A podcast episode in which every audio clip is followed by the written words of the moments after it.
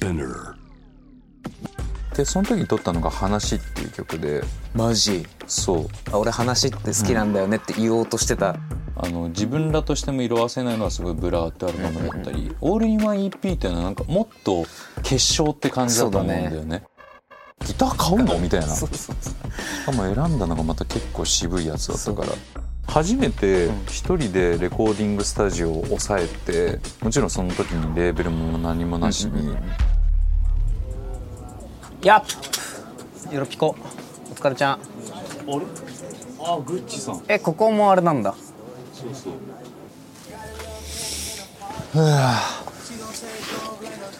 原稿原稿原原稿結構忙しかった最近。ということで今日も私リフの地下のスタジオにうん。テンダーさんに来てもらってはいおしゃべりしたいと思います。これもう始まってますか？始まってるんだ。うんこんな感じで始まるから。いやめっちゃいい、うん。はいはいはい。意外と久々？そうだね。そうだね、まあ、年内は全然来てるけど、そう本当はこれ、うん。エイミーも呼んであそうだよね。そう3人でなんかこのタイミングでみんなこうんうんうそれぞれあの時とは違うステージに立ってますからこのそう そうですね。あの表だって。そうですね。ちょっとコロナですしちょっと今今ちょうど振り返ってもいいかなとあ思ってたんだけど。まあまあまあ振り返って新しいもの作るみたいなことだよね。まあでも今日はちょっとエイミーさんお休みなので。今日はお休みで。はい、まはい。たちょっと後日それはうん。プライベートでもやろうかななんて。そうだね、ん。そうだね。いつでも準備はできてます、今日はちょっと太郎ちゃんにうん。いろいろ。はいはい、まあ、振り返りと聞いたり話したりしようかな。そうだね。うん。それこそうん、最初最初最初どうしてたっけなと思って。オールインワン EP とかあたりだよね多分一緒にこう。そう。オールインワン EP の前ぐらいからいやでもその前から呂布んちにはちょこちょこ来てたんだよね。来てる来てる。なんかそれこそ今スタジオは地下だけど上の階でなんか作業したりっていうのもあーあったね。あった。あったあったあった。やってなんかちっちゃいスピーカー出して、はいはいはい。なんかアンダーソン・パークの「甘いロング」っていうのを聞いて、うんうんうん。こういうのいいよねとかっていうのは何年前だろうねもう56年前とかになるのかな。うからなんかそうやってでなんか俺がなんとなくベースを持ってったりギター持ってったりして最初はそんなキャンディーとか用に素材を渡すみたいな。っそうだそうだそんな感じだった。ていう流れで呂布の曲も手つけるようになってって感じかな。あの時だから俺もあんまりこう楽器とかまあなんかよくわかんない状態かまあらスタートして、そうだよねうん MPC でずっとサンプリングでしか作ってきたことなかったからそうだね。結構手探りで。太郎ちゃんもそういうことなかったでしょ、それまで。いやなかった。だから自分でこう PC に向かってっていう時間は多かったけど、意外と誰かと作業するってそんなに機会がなかったから、なんかでもそれもなんかこう改まってってもんでもなくてなんとなく自然と両夫ん家に行くようになって、なんとなく楽器持ってってまあセッションっていうんかな。まあ近い状態か。こういうの音楽聴いてこういうの作ろうとかうん。したりとかして、そう大体は呂布がもともとビートを作ってて、うんうんうん。まあ、いろんな音楽聴いた中でこういう部分の抽出があるといいなっていうので、まあピアノ入れたりベースのフレーズ入れたりっていう繰り返しがなんだかんだ56年続いてるみたいなそうだね。本当だからやってることは基本的にそんな感じだよね。そうだね。なんかあんまりこう気負いまあもともと気負いがないからなんか とりあえず入れるっぺみたいな。で感じがまあでも割と裏側の全てでもあるまあそうだねっていうか。だし、うん。別にその一日でなんか数曲アイディアを入れる日もあれば普通に YouTube 見て終わるみたいな全然あるしなんかこう YouTube でいいライブ見て2人で別に何の言葉も交わさずぼーっと見てじゃあ帰るわみたいな。なんか。なんかそれぞれの生かしてねそれはその日のねで本当にこれもうちょっと細かいことになるけど最初に言ってたその太郎ちゃんが楽器をまず持ってきてくれたりとかしてて。うん。俺なんか途中から楽器持ってきてるの大変だ俺持たないからそうだね。なんか単純に持って歩くの大変だろうなって思ってああそうだね。てで楽器かギター買ったんだよね。いやもうちょっと衝撃的だったよね。弾きもしないのに。いやいやでなんか一緒にあのフェンダーのショーケースそう行ってその前にギター買おうと思うんだよねっていう言葉がまず衝撃的なわけじゃん。ギター買うの？みたいな。しそうそうそう。かも選んだのがまた結構渋いやつだったから。ジャズマス。ジャズマスターを、うん。なんでジャズマスターにしたんだろう？なんかねまあもともと別にライブで使うとかそういうことあえ考えなかったからまあね。その太郎ちゃん以外にもゆくゆくこういろんな人に来てもらって、うん。こう弾いてよみたいなのになればいいなと思って、ここうん。この場所が。で、まあ、まずピアノはうん。鍵あの MIDI 鍵があるから、まあなんかその音色選んだりとかできるから、うん。まあ、そこは一旦いいかなと思っててうん。そうなったら、まあ、ギターだろってまあもまあなんか実機といえばギターみたいなそうそうそうそうそうとりあえず。うで、まあ、 Fender 行って、うん。なんかいろいろ聞いたまあ俺も知らないから。まあそうだね。なんか多分いろいろ使い勝手がいいのはなんだかんだジャズマスターなんだろうみたいな音色のバリエーションしかり。なんか変に癖がありすぎるわけでもなくそうだね。なんか。かといってなんかこうストラトっていう種類があるじゃない、うんうんうん。あなんかあんまこう変にファンクファンク別にしたいわけでもないし、どちらかというと結構メロウなギターを入れたいっていうところから、まあ、あと見た目もあったんだろうけど、ね。多分ね。だからあれそう。でしばらくあれで使ってたよね。今まあもちろん今もあるけど。うんうんうん。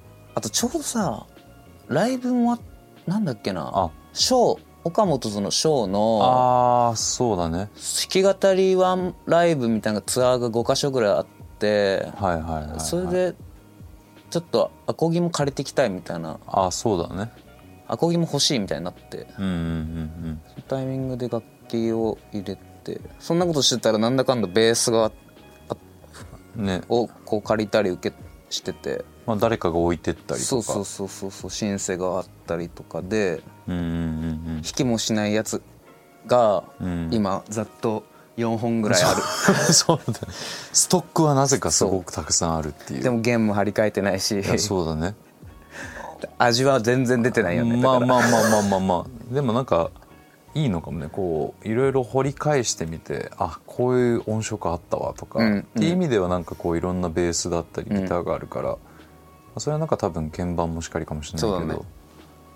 なんかある種すごく感覚的になれる場所みたいなのが呂布のこのスタジオなのかなっていう。それすごいなんかねちょっとだから今思えばガレージとかもさ、うん。なんかセッションとかでさその人の出てた人のギターをみんな特化引っかい弾いたりとかさうんなんかレージに謎にずっと置かれてる。そうそうそうそう。あのすごいこうガムテープいっぱい貼られてるベース置いてあったりとか、ありましたね。あね。の柄のね。そうそう。ピンク色のギターあったりとか。そう。だからああいう感覚じゃないけど、うんうんうん。まあなんかこう変に、うん、この音にはこの楽器がいいんだっていうなんかちょっとそこまでの職人に行かないうん。感じ？あその時は多分誰かにさ連絡したら借りれそうとか思ってたりとか？あまあそうだね。究極は。でもなんか多分そういう感覚がまあなんか例えばヒップホップとかも特にそうかもしれないけど、全部がめっちゃハイファイな音だったらいいってもんでもなくて、ね。なんかこうちょっとしばらく置かれて埃かぶったぐらいのベースの音がなんか切なくていいみたいになったりとか意外とこうありものと言っちゃえばありものなんだけど、ありものだからこそ出してた味みたいのもそうね。なんかあるのかもしれない、うんうんうんすげえよく言えばなんか、いやでも本当そうだと思う。うん。そこはだから話戻っちゃうけど毎回来てもらって悪いなと思う思う思うのもありがりながらそう。そうだね。楽器をこう置くようになって少しずつだからあの時よりだいぶ今はスピーカーも新調したりとかそうだね。ソファー置いたりとか。確かに。俺太郎ちゃんはさ俺のに参加してくれ参加すってかこう今話したようなやってくれてるから今のかん話のかんまんまだけどさうん、うん、結構そうだね。そのオールインワン EP を作ってるぐらい。あれはでも大体部屋で完結するそうだね、うん。感じだったから、まあ割とこう本当にその場でベースを入れて、うん。鍵盤のループを作ってってとこだけど多分 Blur をあのアルバムか、うんうんうん。を作る時に初めてこうちゃんと2人でスタジオワークをやるようになったっていうかそこが割と結構テンダーでものを作る時の意外と基盤になってるのは結構あるのかも。家でそのほらとりあえず好き勝手にどんどん書き入れてっていうのは全然やってたけど、まあ、スタジオでエンジニアがいて、でまあ呂布の場合だとまあ自分の場合その時はコープロデューサーみたいな感じだったから、その場でやり取りをしてその場で封じ込めていくみたいな。なんか結構そこは割と今の自分のスタイルの確立のきっかけになってったのかなと思うし、まあ、それこそ両方やっぱもともと MPC で作るっていうのがあっただろうから、うん。まあ、そういう昔からの軸もありながらまあまあまあまあ。生ものを取り入れるっていういやのは俺もあれ分かんないまま終わったもん。まあそうだね。なんかやりながらうん。初めてだったからスタジオで何かをしてしながら作るっていうのは。うん。なんかやっぱこうレコーディングスタジオに行って、うんこの無音の中で楽器を取るってなると、うんうん。当然綺麗に取るためにノイズを消しうんてうん。楽器を綺麗に収めていくっていう作業なわけですけど、うん。なんかやっぱこうヒップホップの場合って結構エアー感もめっちゃ大事そうななんだよね。ことがあるわけじゃない、それこそ MPC とかサンプリングだとやっぱその例えばノイレコードノイズもしっかり、なんかその空気感があっての雰囲気の良さみたいなのもあるだろうけど、なんかいい意味ですごいクリアな状態で作ったアルバムっていうのはすごい新鮮だったのかもね。まあ、両方的にも多分そうだったいやだろうし。俺もめっちゃ新鮮だったよ。なんかいいのかな悪いのかいいのか悪いのかとかいうもうレベルじゃなくて。あじゃない。なんかその多分音楽作りのあり方みたいの意外とこう、まあ、そういうのもあったかって発見でもあったし、うん。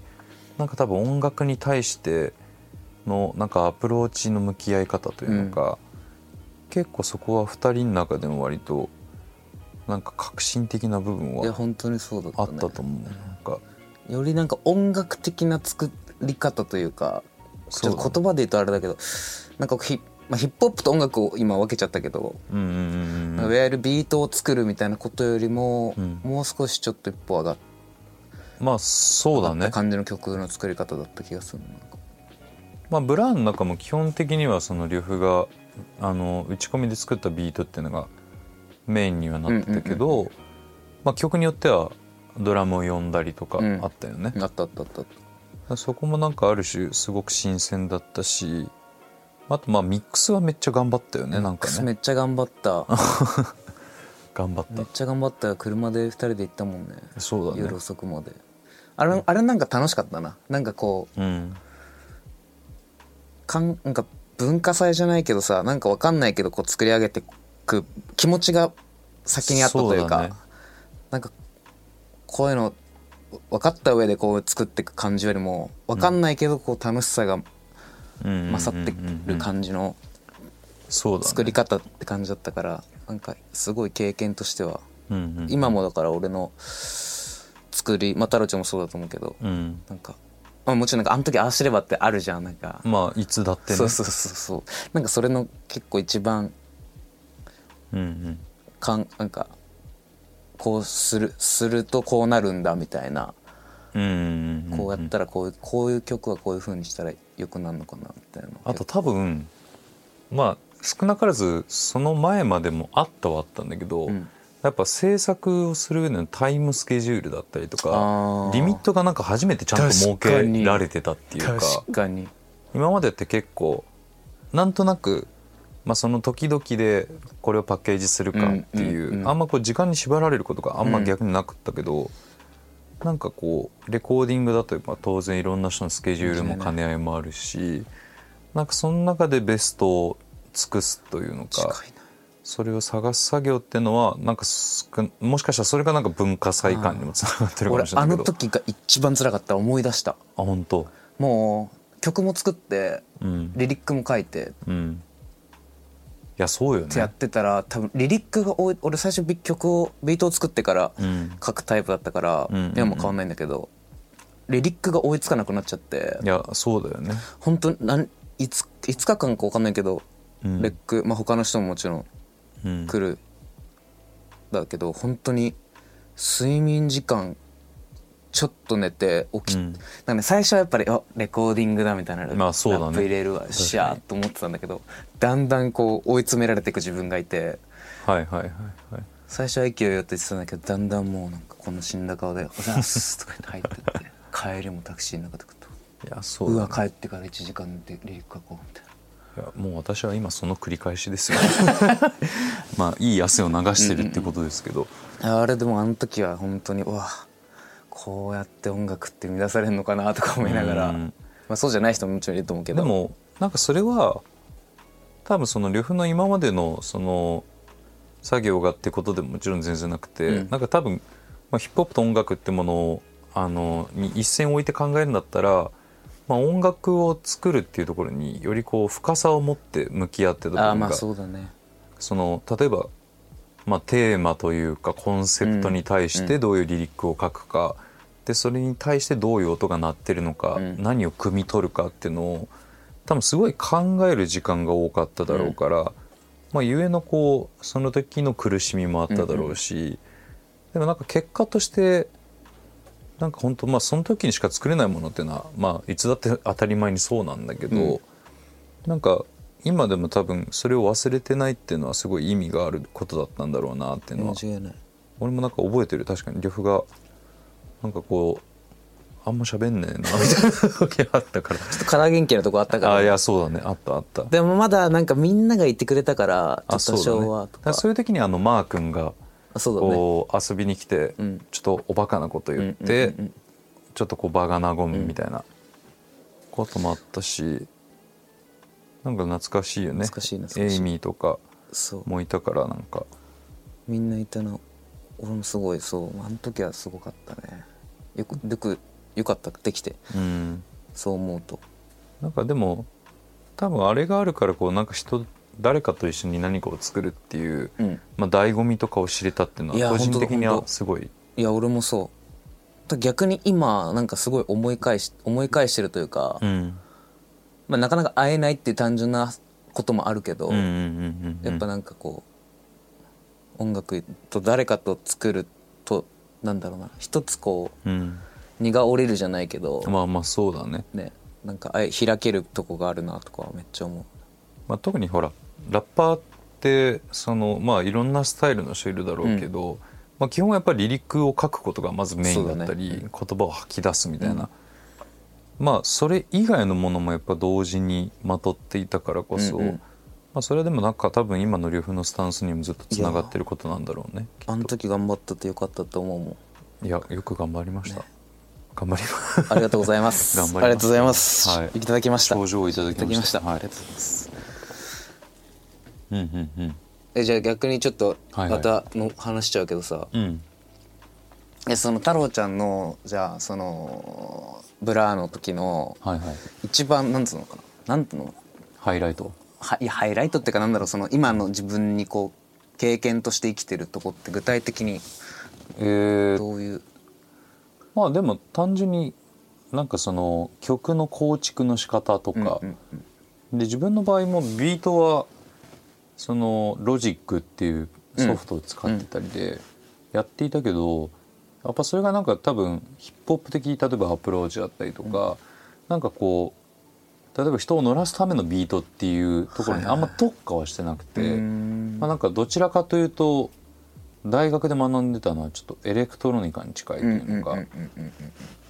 なんか音の分離を考えるみたいな、はいはいはいはいっていうところに行ってたから、単純にその例えばビートミュージックっていうものに向き合う上での、ん。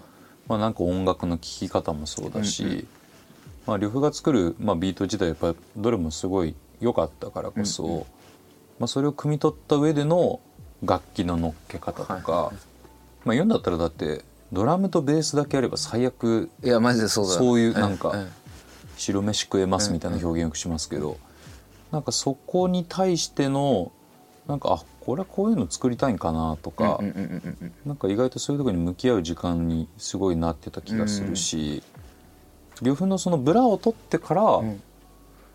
多分自分のレコーディングがあったの。初めてテンダーで。なるほどなるほど。そうだそうだ。そう。そうだ。テンダーとしてあの初めて一人でまあ昔にも一回あるんだけど、うんうんうんうん。あのレコースターを用意してもらって、はいはいはいはいってなった時にまあ多分直前にそれがあったからこそ、じゃあ同じプロセスでまずビートを組みました、で自分で思うがままにベースを弾きました、ピアノ弾きました。サックスも入れましたとかっていうのは本当多分その呂布との制作の延長線にあって、そこにまああくまで呂布のラップではなく当たり前に自分の声が乗って、だし意外とそこまで自分のボーカルレックもそんなに多くなかったとかアンフェルでもそんなにめっちゃレックしてたわけじゃなくて。だからなんかそれは多分人のやっぱその例えば呂布のボーカルとして、まあ、ラッパーとしてもあるけど、そういう様子を見てたからこそなんか、あそうかじゃあ自分も意外とこういうアプローチ入れてみてもいいかもとか、っていうのは結構何回も言っちゃいますけど割と基盤になってたんで。確かにだからそそっかそちょうどテンダーとして活動タイミングだったのかあの辺が始まるそう呂布とレックしてる時に今のレーベルのボスと初めてこかそっかそっか顔合わせをしてでそのもう数ヶ月後にじゃあレコーディングするかってなってなるほどねからまあある種はすごくこうタイミングが良かったんだろうね、ウォーミングアップも兼ねてできたし。まあまあまあウォーミングアップじゃないけど なんかすまあそれにもなりうる、なんか、うん。だしなんかそういう意味ではなんか本当にあの自分らとしても色あせないのはすごい「Blur」ってアルバムだったり「オールインワン EP」っていうのはなんかもっともっとなんか結晶って感じだと思うんだよね。なんか生み出したって感じだったのね。そうなんかあれこそなんかブラよりすごいエアーっぽい感、エアー感があるっていうか、なんかこう自然な音がすごくそこに入っていたりとか呂布のなんかその多分気ままさもそこの中に入ってると思うし、なんかその2つをやっぱり結構今ものづくりする上での自分のきっかけの一つになったかな。るほどね、な。うん。そのタイミングか太郎ちゃんが。なるほど。そうですね。っだからまあ4年前とか、うん、すごい思い出したわ。そっかそっか。そうなんですよ。長いですよね。長いですね。はありがとうございます。転機になったと思うい、うん、自分の曲？わあ自分の曲。うん。いやー難しい。俺なんかテンダーとしてレックしたのはまあその4年前なんですけど、なんか今ちょっと自分の昔の写真を一瞬見返してて、うん。